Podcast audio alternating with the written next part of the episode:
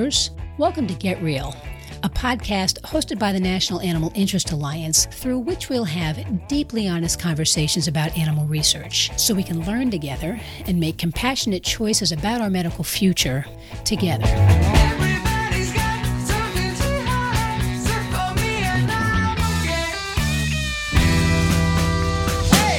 Welcome to episode 11 of Get Real. I'm Dr. Cindy Buckmaster, your host for Get Real, and today we're going to talk about Alzheimer's disease.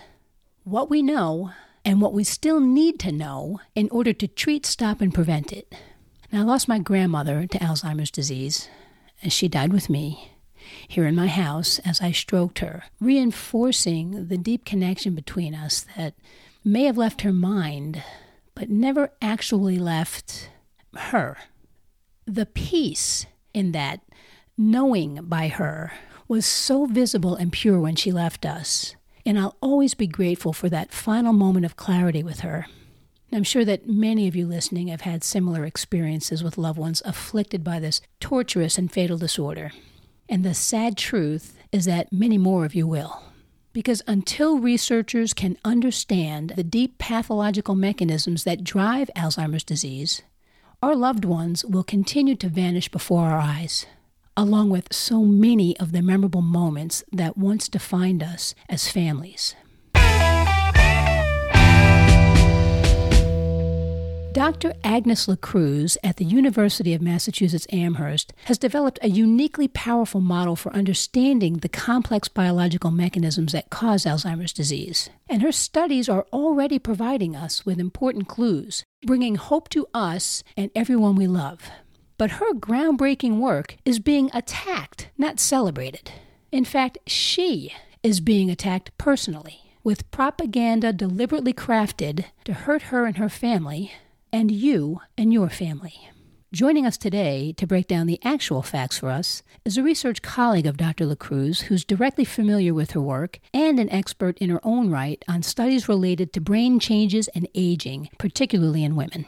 Thank you for joining us today on Get Real. Um, as you know, PETA has organized a fairly brutal campaign against Dr. Agnes Lacreuse at UMass Amherst for her research with marmosets that are designed to help us understand Alzheimer's disease.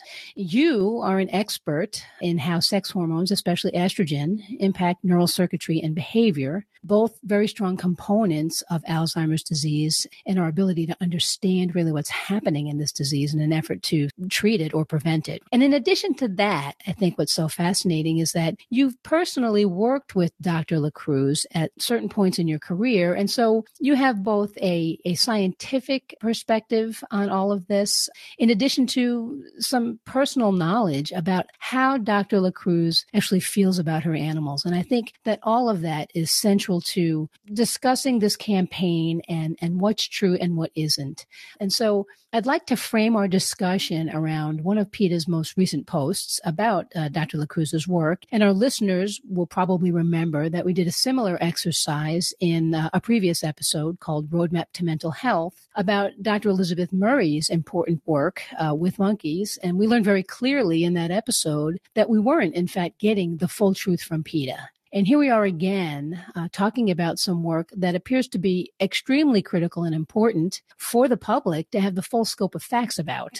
And I don't think that's happening. And so, what I'd really like to do is I, I picked an article. And uh, I'd like to take some of the information from the article as expressed by PETA and maybe have you address that, you know, given your expertise in this area. Does that sound like a good plan to you? I think it's a great plan. I think it's important that we understand the true motivations behind these attacks and to understand from a women's health perspective exactly how important Dr. Lacreuse's work is. Yeah, I mean, I agree completely. And it is very concerning, which is why I think this particular episode is so important. So, the post I'm going to read from is a recent PETA post, um, and the title of it is UMass uses hand warmers on marmosets to mimic menopause. This isn't science. And the first paragraph says, uh, quote, You'd expect a university to be a place of higher learning and innovation, yet small, delicate marmoset monkeys are tormented and killed in a University of Massachusetts at Amherst laboratory as part of an absurd attempt to study age related changes in human cognition associated with menopause. which marmosets don't even experience. So, what do you think about what's claimed here? I mean, particularly this part about how this approach is absurd. What are your comments related to that? So I think that this is a, uh, a statement from individuals who don't quite understand scientific rigor and the importance of having animal models that, as closely as we can, mimic human physiology. It's true that marmosets do not necessarily experience the same type of menopause that women do, but neither do other animal models such as rodents. And the reason why we use the marmosets is because they are more closely associated to our physiology as humans, unlike the, the rodents. And in particular, when we think about cognition, the marmosets have a similar brain structure that allows them to complete cognitive tasks that rodents cannot do. So if we are interested in understanding how menopausal symptoms such as the decline in cognition, the increase in mood disorders, the disruptions of sleep, and how hot flashes contribute to this. If we are to understand how these impact women's health and women's overall well being, we need to have an animal model that has a physiology as closely associated with women as possible. Yeah. And that's important, right? I mean, because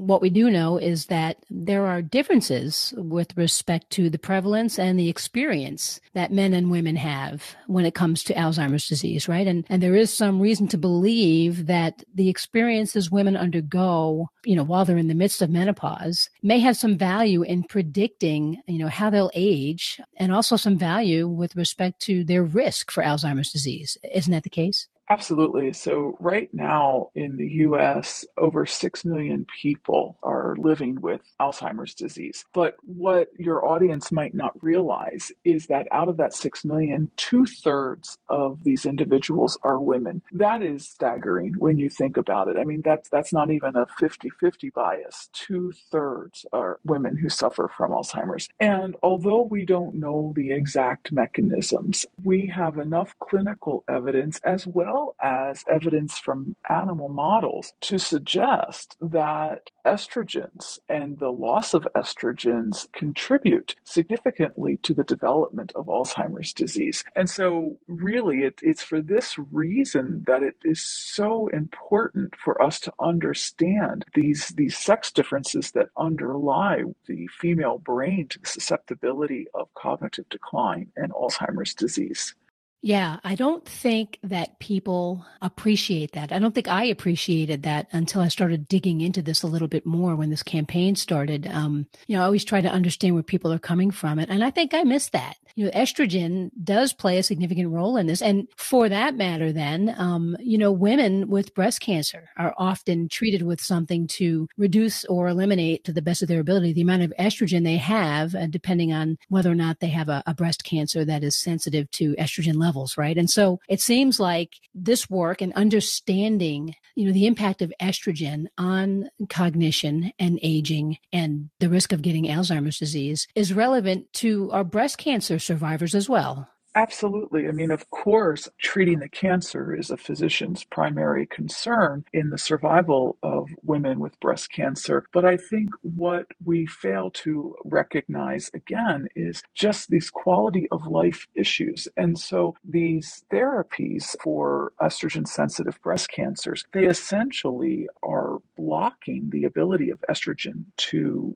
have an action, both in the breast, but also in the brain. And when you block estrogen's actions in the brain, these women who can be quite young at times will suffer from menopausal symptoms. And this includes cognitive, sort of a, a mental fog, really being unable to focus, um, severe hot flashes that can cause mood disorders, and also severe sleep disruption. And when you combine all of this together, these women who are on these anti estrogens essentially really have a diminished quality of life. And yet, yet we don't really understand, again, the um, sort of mechanisms through which estrogen is mediating these physiological pathways that include temperature regulation that lead to hot flashes when estrogen's not there, or sleep disruption that, again, is clearly linked to changes in estrogen levels. And I should make another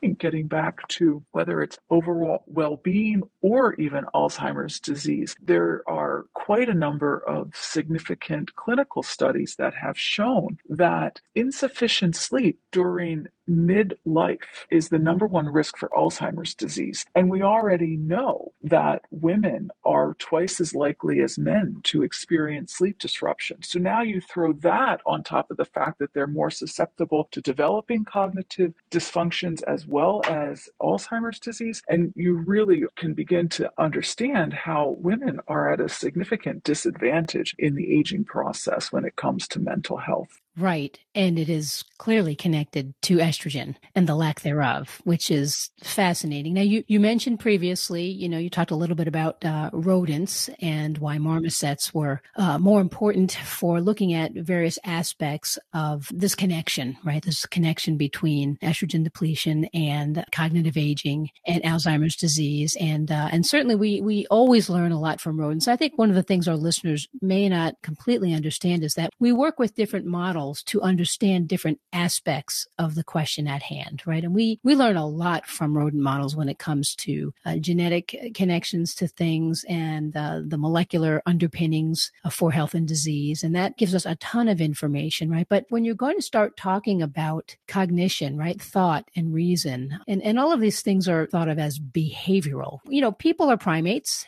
and we have to use models then that are also primate that are more similar to how human beings behave if we're looking at things like thought, reason, right? Cognition. This is what you had mentioned before with respect to the marmosets. And, you know, and there are, there are things about them in particular that make them actually a very powerful model, not an absurd model at all. And maybe you can touch on some of those things. Yes, uh, you're absolutely right that rodents are an invaluable tool, but there are limitations. And one of the main limitations is that they uh, really can't perform uh, complex cognitive tasks. So, an example is there's an area of the brain that is called the prefrontal cortex. And the function of the prefrontal cortex is to essentially not only regulate memory, but also decision making And the prefrontal cortex of marmosets will allow them to actually sort of reason, which we consider this complex cognitive task. And one of those reasonings is to basically understand reward choices. And so they're able to understand sort of like a puzzle. We're all familiar with puzzles, and, and it sort of takes some sort of reasoning to actually be able to fit those pieces together. Well, just like that, for the marmosets, they're actually given these these puzzles as tasks and they are able to reason through those puzzles and if they do it correctly then they get this really yummy reward that they absolutely love and it continues to motivate them to perform these tasks that they actually think is quite fun. I mean it, it really truly is sort of like us humans either sitting down and working on a puzzle or doing a crossword puzzle. It's something very similar. Uh, you don't have that ability in rats right? They can make decisions but their decisions are much more simple. It's either either they press a lever or they don't press a lever. They can't necessarily put a piece of a puzzle together. So that's one major difference. Another difference is that marmosets are extremely social animals. And in Dr. Lacreuse's lab, they house their marmosets together so that they can partake in this social climate that they absolutely need to thrive on. And, and so she's very much aware of this. But in addition to that, because they are such a, a social animal, when we see disruptions in mood as a result of changes in hormones, we can measure that using social tasks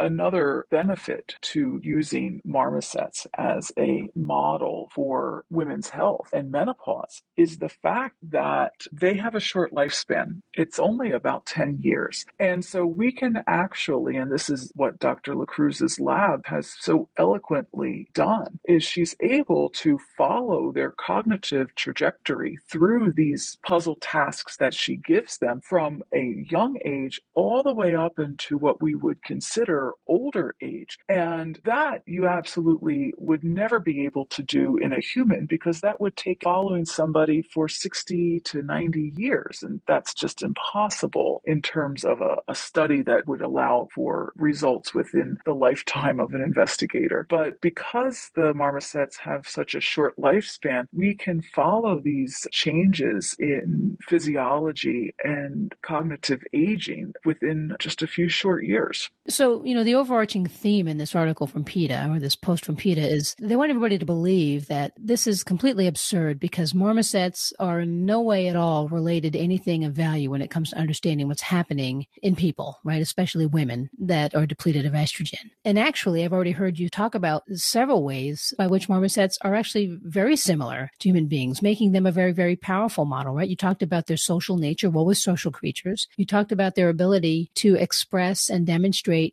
higher cognitive abilities. But then there are other really more specific similarities. Uh, there are things that marmosets experience that are very similar to people. Maybe you can tell us about those.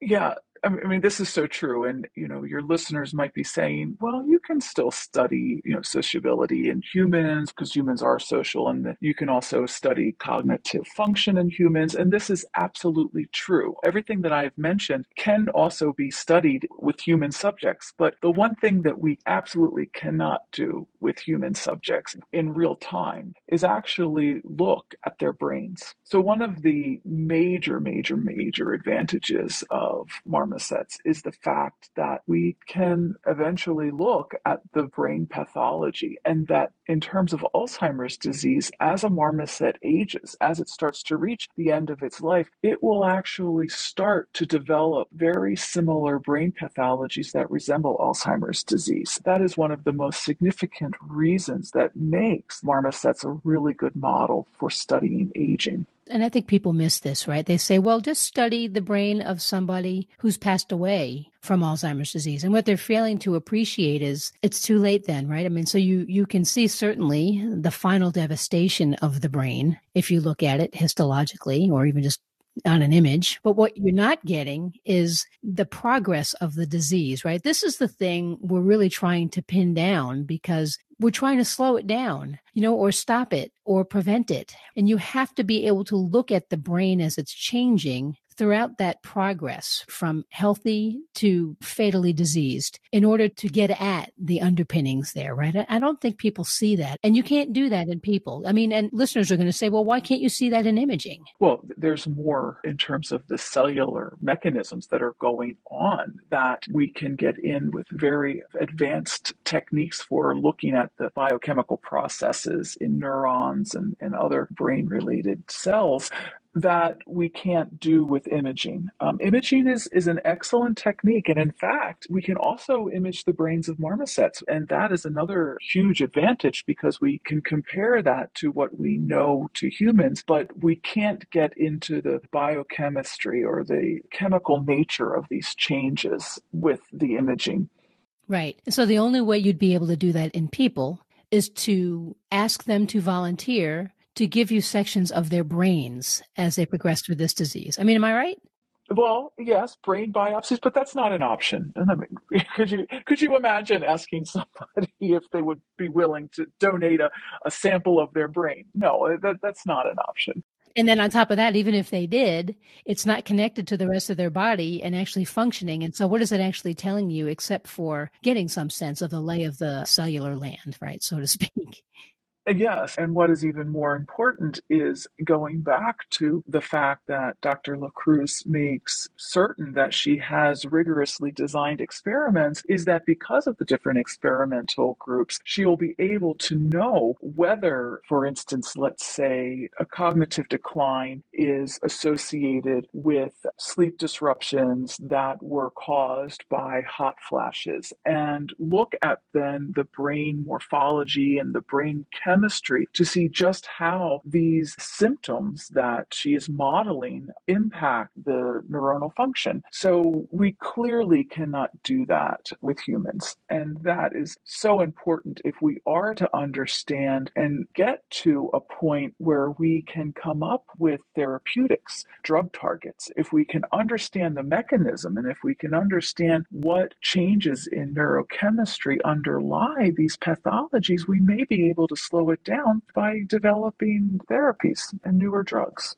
And and this is completely the opposite of what PETA is trying to get people to see. And i think it's very dangerous. I think it's very unfair to the population of people struggling with this disease. You know many of us myself included have had direct experiences with alzheimer's disease right and family members. And it's and it's a devastating disorder. I would say it's very irresponsible to try and shift the public away from work like this that is so powerful with regard to how it may impact our understanding of this devastating illness. So, along those lines, then we'll continue through the article, right? The next paragraph here is a news flash. Marmosets don't get hot flashes. Marmosets don't go through menopause, so Lacreuse decided to devise ways to simulate it in the monkeys she exploits. For instance, she surgically removes their ovaries and then uses hand warmers on the monkeys to mimic hot flashes. Yes, hand warmers, like the kind you put in your mittens in January. This is not science. What do you think about that? Well, again, I have to say that the authors of the article clearly do not understand what it takes to develop a model and to have standardized methods. For women who are either close to menopause or in menopause, what happens is there are three main symptoms that really cause them to seek medical advice. And these three major symptoms include hot flashes, the inability to stay focused, so cognitive decline, as well as severe sleep disruption. We don't know how the loss of ovarian hormones, such as estrogen, we don't know how it really is affecting any of these symptoms. And so the idea for Dr. Lacreuse's model was to, at the very basic level, establish that these marmosets do, like women, go through changes in, in their body temperature that can be affected by estrogen. And I think in what she has outlined in her studies, it is a quite elegant design where she basically uses animals that have been given estrogens or not, and she uses these innocuous hand warmers to change the ambient ambient temperature around these animals and just simply look and see does the fact that the animals have estrogen or not affect their ability to respond to this slight increase in the temperature around them?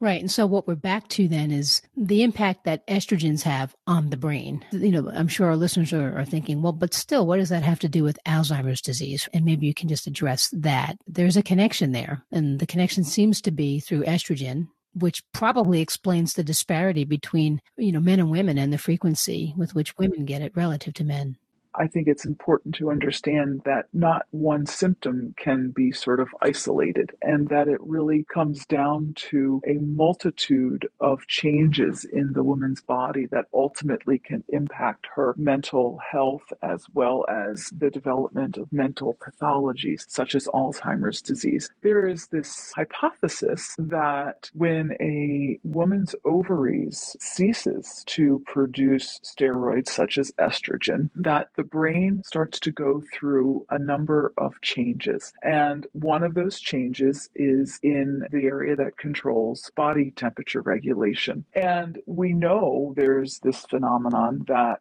during the night, when women are in a particular sleep stage, when your core body temperature increases to a point that the sympathetic nervous system reacts and you start to sweat. And most oftentimes, the women are woken up by this so that their sleep is now disrupted. So the hot flashes will cause the sleep disruption. The sleep disruption will cause effects on cognitive function as well as mood disorders. So thermoregulation on its own may seem insignificant, but when you add to that the fact that thermoregulation is going to disrupt a significant behavior such as sleep, which is then going to disrupt a significant behavior such as cognition, you can begin to see how it's important to understand how estrogen is impacting each one of these, both alone as well as together. So essentially, then, creating this model of menopause, a powerful model of menopause, is critical for us to be able to understand the rest of the progression uh, that occurs in human beings in aging, including the risk for Alzheimer's disease. Absolutely. And it doesn't only impact the person suffering from this disease, but it also impacts their family because these individuals no longer can interact or recognize their loved ones. And it, there's a lot of pain for the caretakers as well and the children. Yeah.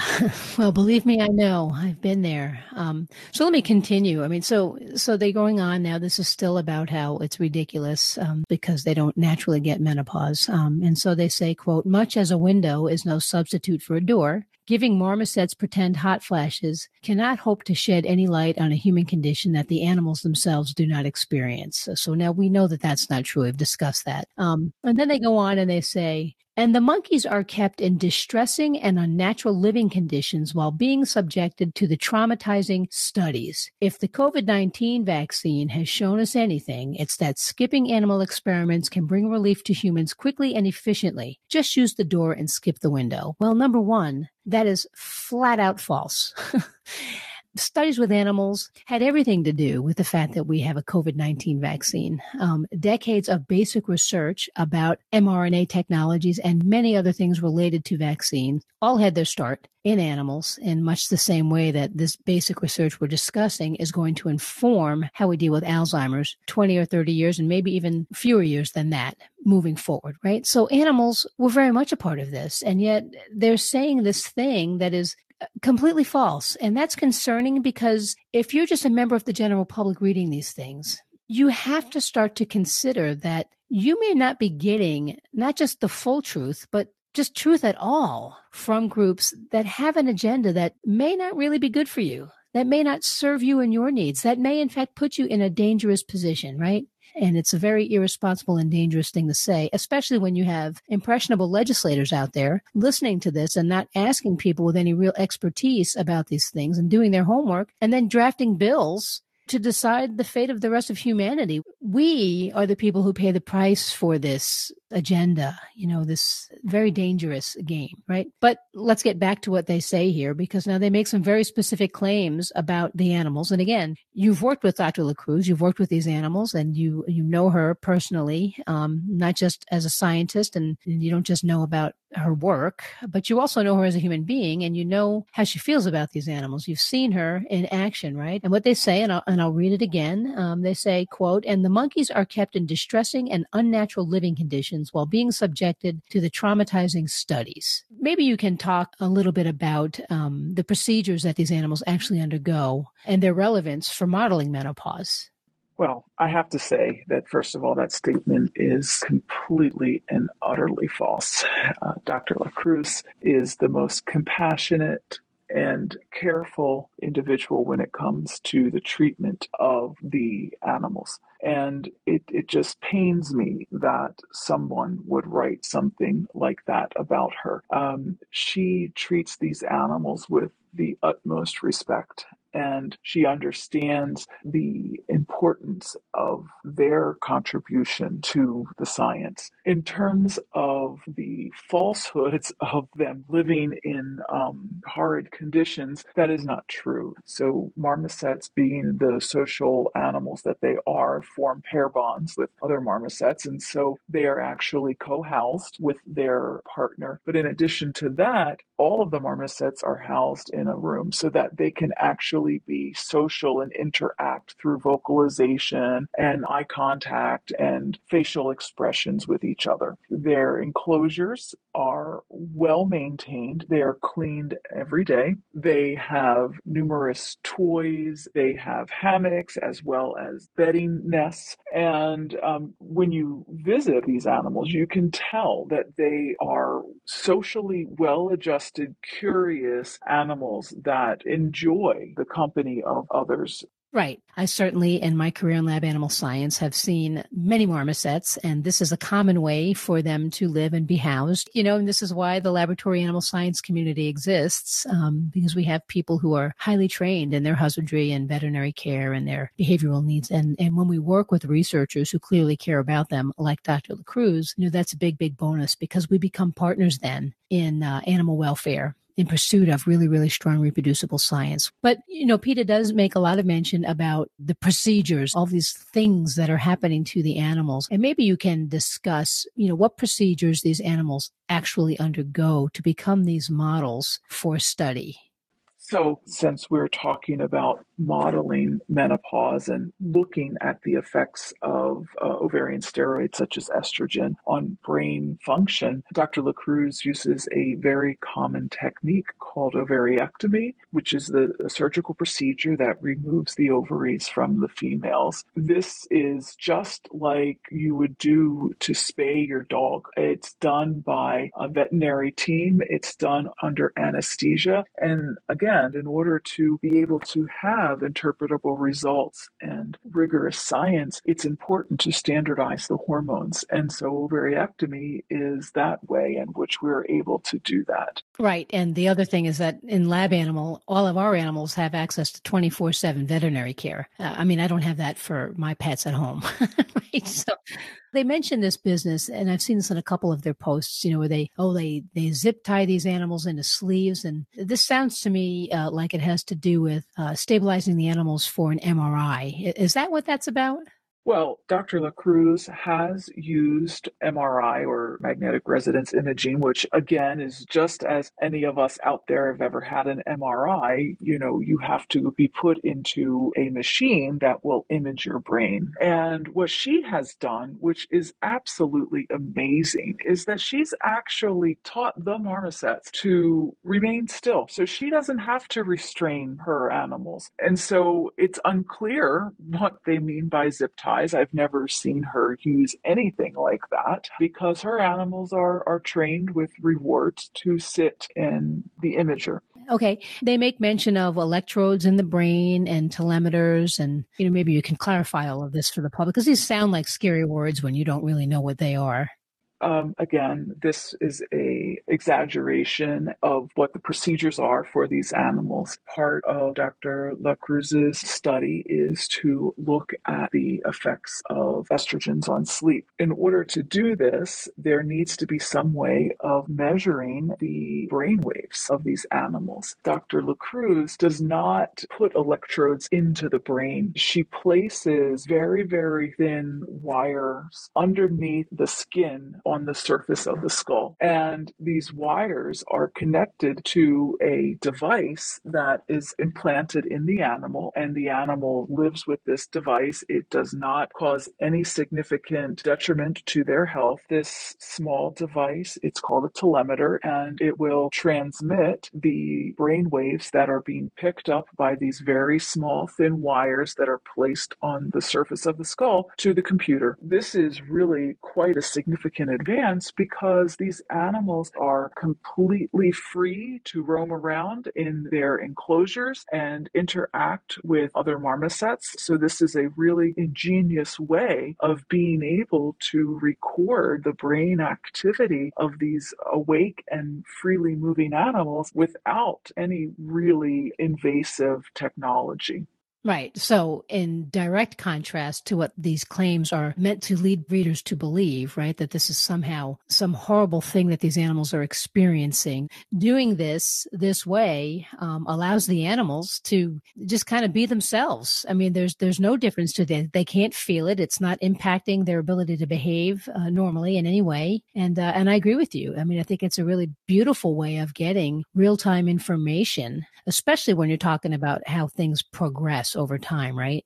Without impacting the animal's health or well being. I mean, the animals can continue being their cute little social, very active, almost hyper sometimes selves. That is absolutely right. And because it's not stressful to the animals, then Dr. Lacreuse will get a better data set because it's truly measuring what she intended to measure. That's right. She's she's getting information from an animal who is less likely to be stressed, and that's the key, right? So at some point, um, they got a video of one of the uh, animals, one of the marmosets, doing one of these behavioral tasks, and I remember when people started talking about this, I hadn't heard about it yet. And I said, well, you know, where is this video? Send it to me. And so I watched the video, you know, and as someone who has experience with marmosets, and I think that's the first thing, right? Most people don't. So when somebody tells them that an animal's experiencing something and they don't know enough about that animal because they don't live with animals like that, then they have a tendency to believe it, right? And I, and I think that's part of the manipulation here that is quite dangerous, right? So as someone who knows marmosets, I watch the video, the text that accompanies the video, you know, leads you to believe that this animal is experiencing something awful, right? And so if you ignore the text and you just look at the monkey, you know, what I saw was this very healthy looking, shiny, very alert eyed, you know, very responsive, cute marmoset, you know, just being its marmoset little self, right? With their little, you know, they have a little like these little movements, right? And they're just so cute. You can't even stand it, right? And then all of a sudden, he makes a little vocalization. You see his little, uh, he or she, I guess it's probably a she, makes a little vocalization and her little mouth opens. And, you know, marmosets do this all the time. I mean, to me, that is a healthy thing. That marmoset is vocalizing either to the researcher who she seems to be fond of, or probably to another marmoset. And then I, you know, I dug around a little bit more and I found out that what Dr. Lacreuse actually does is because they are so social and they can't stand to be isolated, she has them do these behavioral tasks amongst the other marmosets so they're not really ever separated. Is that right? That is absolutely right. These little guys and gals are never separated from their colony. Thank you for helping me explain that to our listeners. Um, so let's go back to the article. I only want to talk about one more part of this because I think we've already heard plenty to know that it's uh, a bunch of nonsense frankly. Another sentence here is, you know, so uh, a quote After caging, cutting into, and experimenting on marmosets, Lacreuse kills them and dissects their bodies. And I do think it's important for our listeners to understand why the animals are euthanized and what exactly Dr. Lacreuse is trying to learn directly from their tissues. So maybe you can talk about that a little. Yes, um, if we're to understand how changes in aging brain uh, lead to changes in behavior, the cognitive abilities, and the development of disease pathologies, we need to look at the chemistry in the brain. The only way to look at the chemistry in the brain is to euthanize the animals. And I know that this is the most difficult part for Dr. Lacreuse and her team. I think that if there was a way to look at the chemical aspects without it, I know that she would be the first in line to do that. But it's necessary to look at the brain tissue so that we can understand if these characteristic pathologies that we see in humans that have Alzheimer's disease we need to know if the lack of estrogen or the presence of estrogen can slow down this progress in the development of these pathologies. Yeah, I mean, I think the implication in the article is that, you know, she just kills them and throws them away. And of course, that's not at all what's happening here. And these are very difficult moments for us. As someone who's experienced this many times, it hurts me a lot to see that somebody would be so insensitive to somebody like Dr. Lacreuse, who clearly cares very much about these animals and grieves over the loss of them, I'm sure, as do her people, and also cares so much about the people you and I love. Right? People who are, you know, really struggling with real disease here. And she's trying to help them. You know, when does it stop?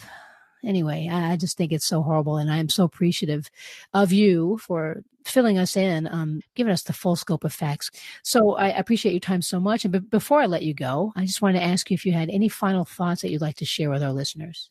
I would like to bring attention to the fact that women's health has always taken a back seat in terms of research, and women historically were excluded from studies even female animals because it was too difficult to deal with the hormonal profiles were excluded from basic research. And what has happened because of this is that treatments that have been generalized to the male physiology and then given to women are not necessarily the most advantageous or helpful. And so I just want your listeners to think about the fact that women's health is sort of like the the final frontier in terms of medicine because we know so little in terms of how women's physiology is different from men's. And research such as this into menopause and the effects of the loss of ovarian hormones on cognitive function and ultimately Alzheimer's disease is of the utmost importance if we are to truly be able to treat women in terms of their specific physiology.